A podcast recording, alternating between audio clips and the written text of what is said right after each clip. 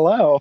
Hi. Okay, so I'm actually very excited because we both just watched Pose. I have so much to say about Pose. Okay, the first thing I'm going to say is that I'm worried. I loved it. Me too. And I'm really nervous because it's not the first time that I've ever loved a Ryan Murphy pilot. So I'm nervous that like this will be another one that just like slowly goes downhill. I totally agree with you that the whole time I was like, this is so fucking good. It's going to go downhill because it's a Ryan Murphy show. But he doesn't write it. He's just the creator and like executive producer, and he's like in the writer's room, but he's mostly directing it. Mhm. And as we know, his strongest suit is directing. Very true. And when he like tries to write things, they just end up all like plot holy.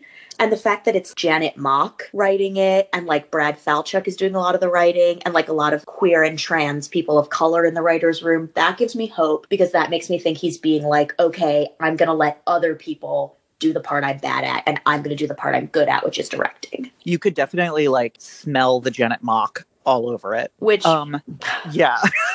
Janet Mock is the love of my life. I mean, I could talk forever about how much I loved it, but when Evan Peters showed up, there was like a like a shot of just Evan Peters in like the elevator or something, and I clocked the time, and it was literally thirty minutes until the first white person was on screen, Totally, yeah. and I was like, "Oh wow, this is a huge step up." It Yeah. it just like went from zero to one hundred. When Kate Mara showed up, I forgot she was in it, and then suddenly she appeared as Evan Peters' wife, and I was like, what? What? me too. I fully knew that she was in it, but had completely forgotten when I hit play. And then when she showed up, I was like, well, I love this show. When they're in the rainbow room and she has that monologue, Oh my god! It's- yeah. every time a monologue on television starts with, like, I remember when I was six. And I would fantasize about yeah. yeah, I'm immediately like, well, I love this. I love Kate Mara so much. But Evan speaking of Peters- Evan Peters, what a true shock that he works for Trump. Yes, The first shot of Trump Tower, I was like, oh haha, Trump Tower in the 80s. And then it suddenly was like, oh, we're actually going all in on this Trump plot line. And my question is, is Trump going to make an appearance and who will play him? I will really love it if he's never on the show. Me too, but I think because it's a Ryan Murphy joint, we can probably guess that there will at some point be some random white boy playing Trump in the 80s. Oh, for sure. There were a couple things that I didn't like about the direction, but one of them was that because of the way that it's costumed and because of where we are today in fashion, I completely forgot that it took place in the 80s. It just like wasn't grungy enough. And I was like, that's Washington Square Park today. Yeah, exactly. I was like, that building in the background is not in the 80s. Like, this just looks like Washington Square Park today, which I get because it's not like they could just clear out Washington Square Park, but like, Okay, so the thing that I don't like about the direction is that the whole opening sequence when they're robbing the museum, which what a way to start a show. yeah, really. Genuinely loved that sequence. was I was like, oh, this is shot exactly like Scream Queens. Okay. like if you go back and watch it the way that the camera moves and the shots that they've chosen to use i was like this is scream queens and then after a little bit i was like there's something really special about this show in the hearts of ryan murphy stands and it's that this show could not have artistically taken place if all of the shows before it hadn't happened because there's like bits of glee and bits of feud and bits of scream queens and i feel like he's been learning and it's all been leading to this Yeah, I agree. I cried. I I got I got like teary eyed during "Want to Dance with Somebody." Okay, here's what I want to say about that. This is like such a weird thing for me to have noticed, but that was my favorite scene because I feel like there's always like an audition sequence or like a in every pilot there's like a musical moment. Not I mean not like every pilot, like I'm sure there's not one in like the pilot of the Americans, but like in every pilot like this there's a musical moment and there's never like the full song. Mm-hmm. And that's a long song. It's like a six minute song. They're not just doing a cut from it. They're showing us like that this boy can dance this entire arc. That was a moment for me where I was like, oh, this show is like really telling a story in a way that like a lot of shows don't. And just the fact that like I don't remember what his name is because I don't know anyone's name, but like the the boy and the dean and like the, the white people all like went on full journeys in that song, which I thought was like really exciting and impressive. Okay, so the three moments that I loved from it: one, that it was just like a clear callback to Flashdance. Obviously, yeah. Two, I loved the experience as an audience member that I had, where I in the beginning was like, okay, like you're not bad, but this is not a good audition. And then he realized it because he was trying to be someone he wasn't. And Yeah. then just like wasn't incredibly himself, but he was like more himself and kept dancing. And the thing that I liked about the choreography, and I clocked the choreographer at the end, is that he wasn't like a dance prodigy. It wasn't like this will now become a dance show because he's so good. It was just like, oh, he's a really good beginner that needs school and needs the technique and training, where they very easily could have done like a full blown, like, oh my God, he's incredible dance sequence. And then the end, how it wasn't like, and then he got in where she went up and she had the moment with him. She hugged him, and I literally yelled at the screen, but did he get in? Um, I also didn't know that MJ was going to be like the lead. Oh, yeah, that was a true shock. My favorite part of the episode was her monologue about how her mom was like, I see that little girl like coming into your room at night. Oh yeah, And then when the mom's like, I'm glad you're not one of those like sinful gays. And she's like, I'm not gay, but like, I'm not your son, I'm your daughter. And I really liked that because it was very like a lot of people who this might be their first experience with like trans culture and like the difference between like a trans woman and a drag queen. I feel like that's a moment for a lot of people that they might be like, oh, that's something new for me to think about. hmm Like people who just watch FX and are and are and are like, oh, this is something new. I guess I'll just watch it. You know. my favorite monologue of hers was when she went to the teacher and she Oh, she said it was the it was one part of the monologue where she said something about and i'm going to misquote it he's so down on himself that soon he will never be able to see any good parts of himself. It will all be bad. And then it connected at the end of the dance when he just like bent over the the bar in the back of the room and was breathing and like you could see in his face that he thought that he fucked up and that he was not good. It just like struck a chord with me and I thought that it was very nice. Okay, so the only thing that I like could do without is the whole Evan Peters plot line. Okay, that's my favorite plot line. Mostly because that scene in the hotel room where like Evan Peters picks up the girl and they like go back to the hotel room and Yeah. Yeah. oh, I just want to talk. That to me was a completely revolutionary and unique scene that I have like literally never seen before. A trans woman of color sex worker who is the protagonist of that scene and not Evan Peters as the protagonist of the scene. The fact that it is not like she is totally treated with respect. And I mean like by the filmmaker, not by Evan Peters. It was like a really interesting example, I think, of something that we are going to talk about later in this season. It's not about what story is told, it's about the way it's told. There are a million stories about trans women of color who are sex workers and like just trans white women who are sex workers. And the fact that like that is a story that can be very like eye rolly and like when she was a sex worker, I was like, let's see. But then the fact that it's trans women of color in the writer's room telling that story with respect and like authenticity of experience, I think really like made it something really special. And I was like really excited to see how that plot line evolves. Cause again, it's a good example of people who don't know anything wa- might watch it and be like, oh, like this is a sex worker who is a trans woman of color and is just a person.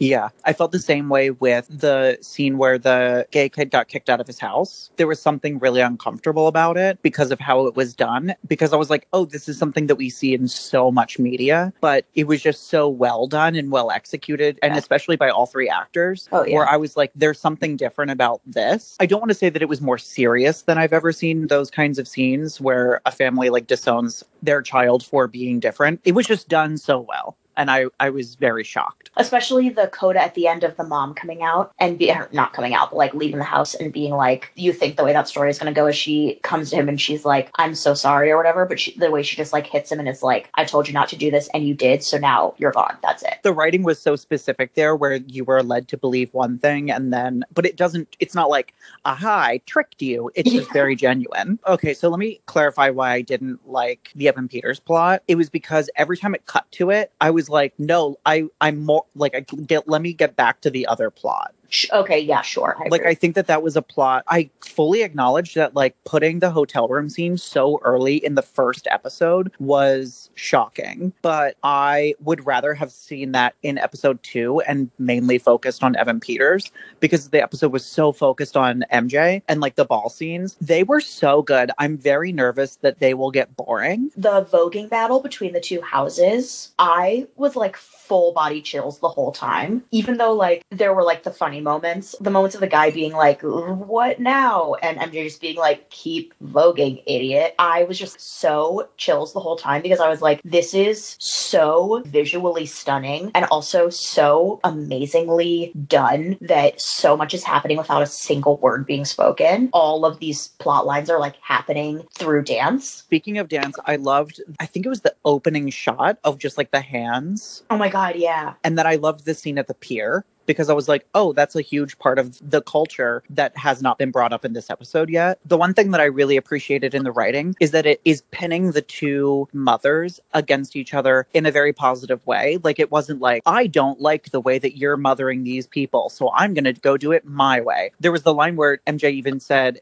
it's time for me to do this and I need Yeah. to make a name for myself, as opposed to like, I don't like you, Yeah. which I think was like a very smart way to do it. Okay, last two things I want to say about Pose are quick. I could not believe when the guy walks to the dance studio and Hallelujah Junction is playing. I literally leapt off my couch because I was like, why is that just like the gay song now? I want to make a statement. Oh, I think that the music in Pose is some of the best music on television. I agree. Like the way that it's used and the way that it's edited. And at the end, I watched the full credits just to see who the music producer was and who did the music. And it's literally three people. But maybe 20 minutes into the episode, I was like, this is the best music on any Ryan Murphy TV show aside from Glee. And then the last thing that I think is really important to say is who we are on Pose, just from the first episode. Okay. So first I wrote, obviously I'm Billy Porter because of the line where the guy was like, Are, do you ever walk? And he's like, oh, no, no, no, I'm too old for that, but I'm still an icon or whatever. yeah. but then I was like, maybe I'm the evil house mother, like the antagonist. Yeah, you're definitely the other mother. Yeah. But I also see you as the doctor. I love the fact that you were like, hmm, a woman focused on the AIDS crisis.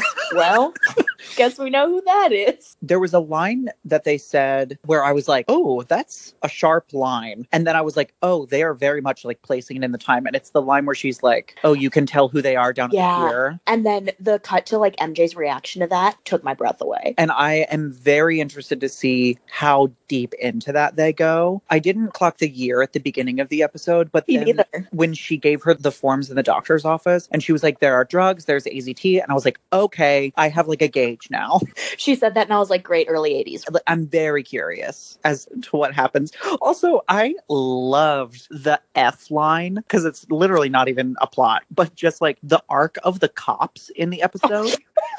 That they like are immediately on catching them from stealing these Yeah, they, artifacts they were from like already there. to knowing exactly where they were going Yeah. to just walking in and tossing a few chairs aside and then like playing into taking them all out in handcuffs and then the like line later where they were like oh they're not going to press charges because the museum wouldn't want it out there that we just like stole all this stuff You're right, it is an F line. so i can't wait to see what happens to the cops next Wait, so who are you in Pose? very obvious choice i think i'm the gay guy solely because of his self-confidence and like the scene at the end i was like oh this is really striking some chords i also he's really cute He is. And I at first was like, oh, I wonder if this is going to be like a plot, if he's going to be like a main character. And then when he stuck around, I was like, this is probably not going to be great for Robert because he's real cute. Yeah, I'm very nervous. And I'm very nervous for him to get a boyfriend because I know that's going to happen pretty quick. There's an equal number of people on the show for you to be attracted to and me to be attracted to. Yes. Oh, oh, okay. So, my last thought is that the one thing that I think the writers did very well that I really want to point out is that it never felt like anything was being explained to me. However, they still explained everything. Yeah. Like, I could show that to anybody who hasn't seen Paris is Burning or know what any of that is about. And there are those quick lines where MJ was like, this is a ball and this is how it works. And she doesn't really go into detail, but you get it. Yeah. And, and especially like when describing parts of the trans community, like there's the line where she's like, all I can do is hope that I pass. And then there's two sentences after that with like three quick shots. Here's how she passes every day. And I was like, oh, wow, you just explained passing to Yeah. everybody. I'm very interested. I can't wait for Sunday. So now that we've talked about Pose for literally 20 minutes, the gay cakes thing happened. Okay, so I'm confused and also not confused at the same time. Same. because how I take it is that it's not a win and it's also not a lose. That they basically were just like a lower court mishandled this, so we have to focus on that issue. Yeah, that's sort of what I got from it too, because they never said it's not not discrimination or like it is discrimination or like cakes are freedom of speech. They were just like, in this particular case, the baker gets his rights. It was weird. It was like the baker was discriminated against by the court because one of the lower courts did not appreciate his religious stance. Yeah, and they said they used impermissible hostility toward the baker, which is my memoir title. Where I was like, okay, I get it. If you're playing devil's advocate, that makes complete sense and I totally get it. However, when you are at that level, that's something that comes up in court and then you figure it out and keep going. Right? I love that you and I both are like, the Supreme Court was wrong. That's the hard part is I'm like, they weren't wrong. They just did half the work. Yeah, get your shit together, Supreme Court. They needed to be like, all right, and that's what we figured out. And now in six months we'll come back.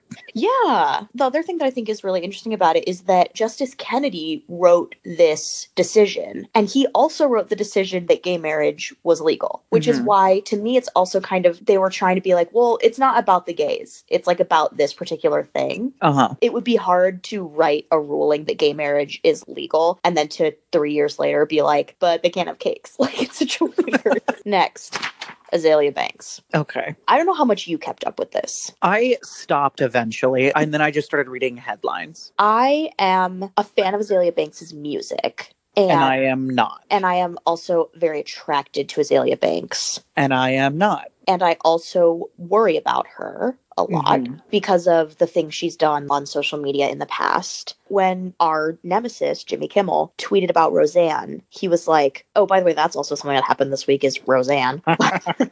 He was like, clearly Roseanne is mentally ill. We should lay off the racism. And that's stupid and wrong. Jimmy, shut the fuck up. But I do think that clearly Azealia Banks has mental health issues because it's not just like she, you know, called a black woman a monkey. She like repeatedly, and not to like armchair diagnose her, but like she repeatedly has sort of like outbursts that I think are dangerous to herself and others. And so I worry about her. This week, basically, I tried to get the timeline straight, but I'm not sure if I did. So basically, Azealia tweeted that RuPaul had ripped off her song, The Big Big Beat, and used it as Call Me Mother. And she said she was contacting Spotify and Apple Music to take it down.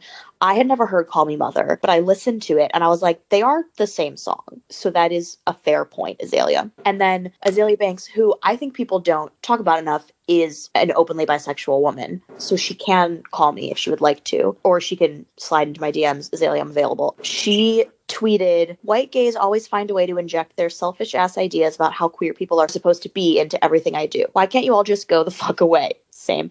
Seriously, black queer women have a different fucking life from gay white men. Stop trying to police my queer experience and tell me how to be. Which is a very good point. Yes, the queer and trans community is not monolithic. There's like a lot of different experiences that people don't take into account. But my follow up question is in what ways is that related to the plagiarism of your song? My thing with that, I have to like toe the line when I say this, but from what I get from it is that she maybe got a lot of hate from drag race fans. mm-hmm. But then that's also to say that all drag race fans are white. Right, which I it's not true. So Um, that's where I'm like, uh, yeah, like, like, it, song it- aside. it's like a good point, but it's also it feels like a reach. That's a really good point for not this problem. So then, is her name Monét X Change, like mo- like money? Exchange? She came in and said to Azealia Banks, "The LGBTQIA plus community is the only reason you have a career," which again is true. All of Azealia Banks's fans are queer. But like again, it feels like this whole situation is just people really reaching. Basically, Azealia Banks says like not every queer person's experience is the same. And the Monét X Change comes in and is like every queer person is a fan of drag race. So stop being mean to drag race. And it's like what you you guys maybe should like sit down and talk about this and not just like tweet platitudes at each other. Yeah. And to be fair, I do love Monét X Change, but when I saw the tweet, I was like, what? And then it's also complicated by the fact that Azealia Banks has made transphobic comments in the past. Yeah. Well, in this particular instance, she wasn't doing that. My note that I wrote about it is everyone should just stay off of Twitter and go to therapy. Which I think is going to be my new motto: is just stay off of Twitter and go to therapy. The other thing is Azealia Banks' Twitter got deactivated, which I do think it's kind of funny because that's like I want to say it's like the eighth time that's happened. Who deactivated it? Twitter. Every so often she'll just have one of these moments and then Twitter will just shut her account down. Remember that couple of hours where Trump didn't have a Twitter? Oh, God, that was a blessed time. anyway, so that's Azealia Banks. Azealia Banks, if you ever need someone to talk to or to date, I think I I do think she and I would get along. So I got a text from you and I was at work and it just said the Star is Born trailer is out with no exclamation, no grammar besides that. No, all. no, no. I had a period at the end of it because Oh, okay. it was serious business. I was playing the Harry Potter game on my Sure. phone and I started breathing really heavily. My coworkers were like, What's wrong? Are you okay? And I didn't speak for about 30 seconds. I like was opening YouTube and I was finding it. I was like, oh my God. Oh, and then I opened it and I was like, the A Star is Born trailer is out. And everyone went, huh? and I played it and then work got busy and I was like, absolutely not. And so I paused it and then I played it and then work got busy and I paused it and I was like, wow, I will never watch this trailer. And then I did. so that's the journey that I went on to watch this trailer, which is a really great trailer. It's a great trailer. I'm very curious because when you think about A Star is Born, you're like Barbra Streisand, Judy Garland, and Lady Gaga, like definitely like sure fits into that group. But just like the style that it's being done in and the way that it's being marketed, I was like, oh, huh, that's not where I saw this going. Yeah, it's a true genre shift for that story. And when it was like, oh, being done by A24, I was like, well, I do usually really like A24's films, but like this isn't like Warner Brothers or like yeah, the one thing that I will stand on what it, what's the phrase like uh, stand on the hill die on the hill for or whatever it is? Die on the hill for, or um the hill you'll die on. the hill that I will die on. Not to say that I'm above everyone else Okay. but there is a large population of not even gay social media just social media people people that have social media if you will um that did not like Joanne and then have been blasting all of these articles about like how terrible it was for the producers and the directors filming the movie and how hard it was to make the movie. The like live recording and singing wasn't going well and how they had to change directors and like all this stuff. And everyone was like it's going to be a mess. It's going to be awful. And then there was that one glimmering article that was like the trailer for a star is born like premiered at sundance and everyone loved it and cried. And i was like uh-huh. And now the trailer's out and everyone's flipping out about it. And i'm like whoa whoa whoa. Where have you guys been this entire time you were not allowed to jump on the A star is born bandwagon having shit talked it for the past like year and a half That is fair. You have been excited about this movie for a long time. and not to say that i am its only fan I would say for a while that was true. and I got like genuinely mad when people were like, "Oh my god, this looks amazing! Like, I can't wait for it." And I was like, "Oh, really?" and that's what I have to say about A Star Is Born. Oh, also, my thought process while watching the trailer, half of the trailer is just Bradley Cooper and Bradley Cooper singing. And I was like, okay, great. You're going to market Lady Gaga's quote unquote star vehicle with just Bradley Cooper singing. And then all of a sudden she comes in and I was like, there she, I verbally out loud went, there she is. Also, there's an article where Bradley Cooper went to her and he was like, You're going to sing live, but I'm going to be pre recorded. And Gaga was like, Absolutely not. You're going to be live as well. And like helped him basically learn how to sing. And he sounds good. He does sound good. I was expecting like a Russell Crowe situation where you can tell that he's afraid that he's singing. But he, I'm very interested in this. And I cannot wait for Gaga to win Grammys and Oscars for this.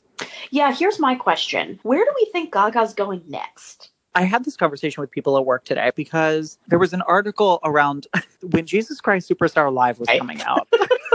there was an interview with John Legend, and he was like, All I'm going to say is, I know where the base in my EGOT is. And I was like, Okay, that is a very kind way of saying I'm doing this for the EGOT. and I think that Gaga, someone went to Adele and was like, all you really need to do is write a musical. And she was like, what am I just going to write a musical? I can't do that. I'm never going to do that because I'm not good at it. And I feel like Gaga is the kind of person that always raises the bar for herself. Like once she achieves a goal, and it's something that I really admire about her, like once she achieves a goal, she immediately sets a higher goal for herself, whether she comes out and says it or not. So I think, you know, when she won the Emmy, she was like, all right, next I'm going to be an Oscar award winning person. And then she was snubbed at the Oscar that one year when she sang the song about It could happen to you. and then was was snubbed by this song from James Bond, which, why are we still giving James Bond songs Oscars? Don't forget, Sam Smith was the first gay person ever win an Oscar. Sorry, I'm getting very worked up about this. I know. So I feel like she was like, well, if I'm not going to win it with just writing a song, I guess I'm going to show everybody how great I am at acting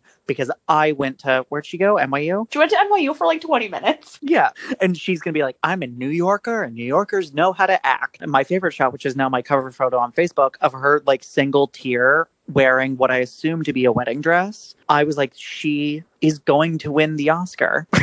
Do you have more to say? Um, yes, one thing. I feel like the only way that she won't win the Oscar is if something else comes that's like going to win the Oscar. You remember my week with Marilyn? I do. I was like, wow, Michelle Williams is going to win the Oscar. And then like four other girls came along or women with like incredible roles. And I was like, ah, there it goes. Here's my other question about the trailer. What is going on with Gaga's eyebrows? Same question because they seem to be drawn on in one part of the trailer, which makes me think that she's maybe like a speakeasy performer and she just like goes hard, or like maybe she's a burlesque performer and so she shaves them and pencils them on. And then Bradley Cooper comes in and is like, no, no, no, we're going to fix this.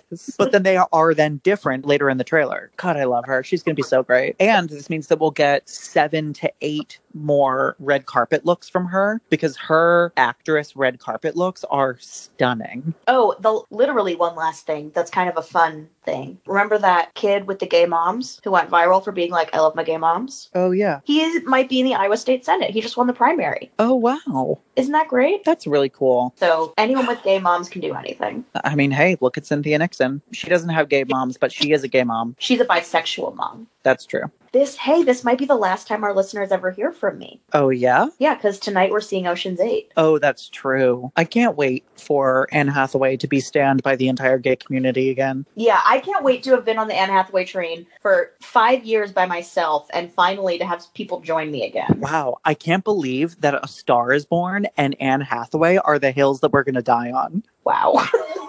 I mean, look, I've said it before and I'll say it again. The two things in my life I'm proudest of are that I never gave up on Anne Hathaway and Carly Rae Jepsen. Okay, we have to stop because this episode is a full hour long. Mm. Girl, where do you think I'm going? Okay, bye. Bye.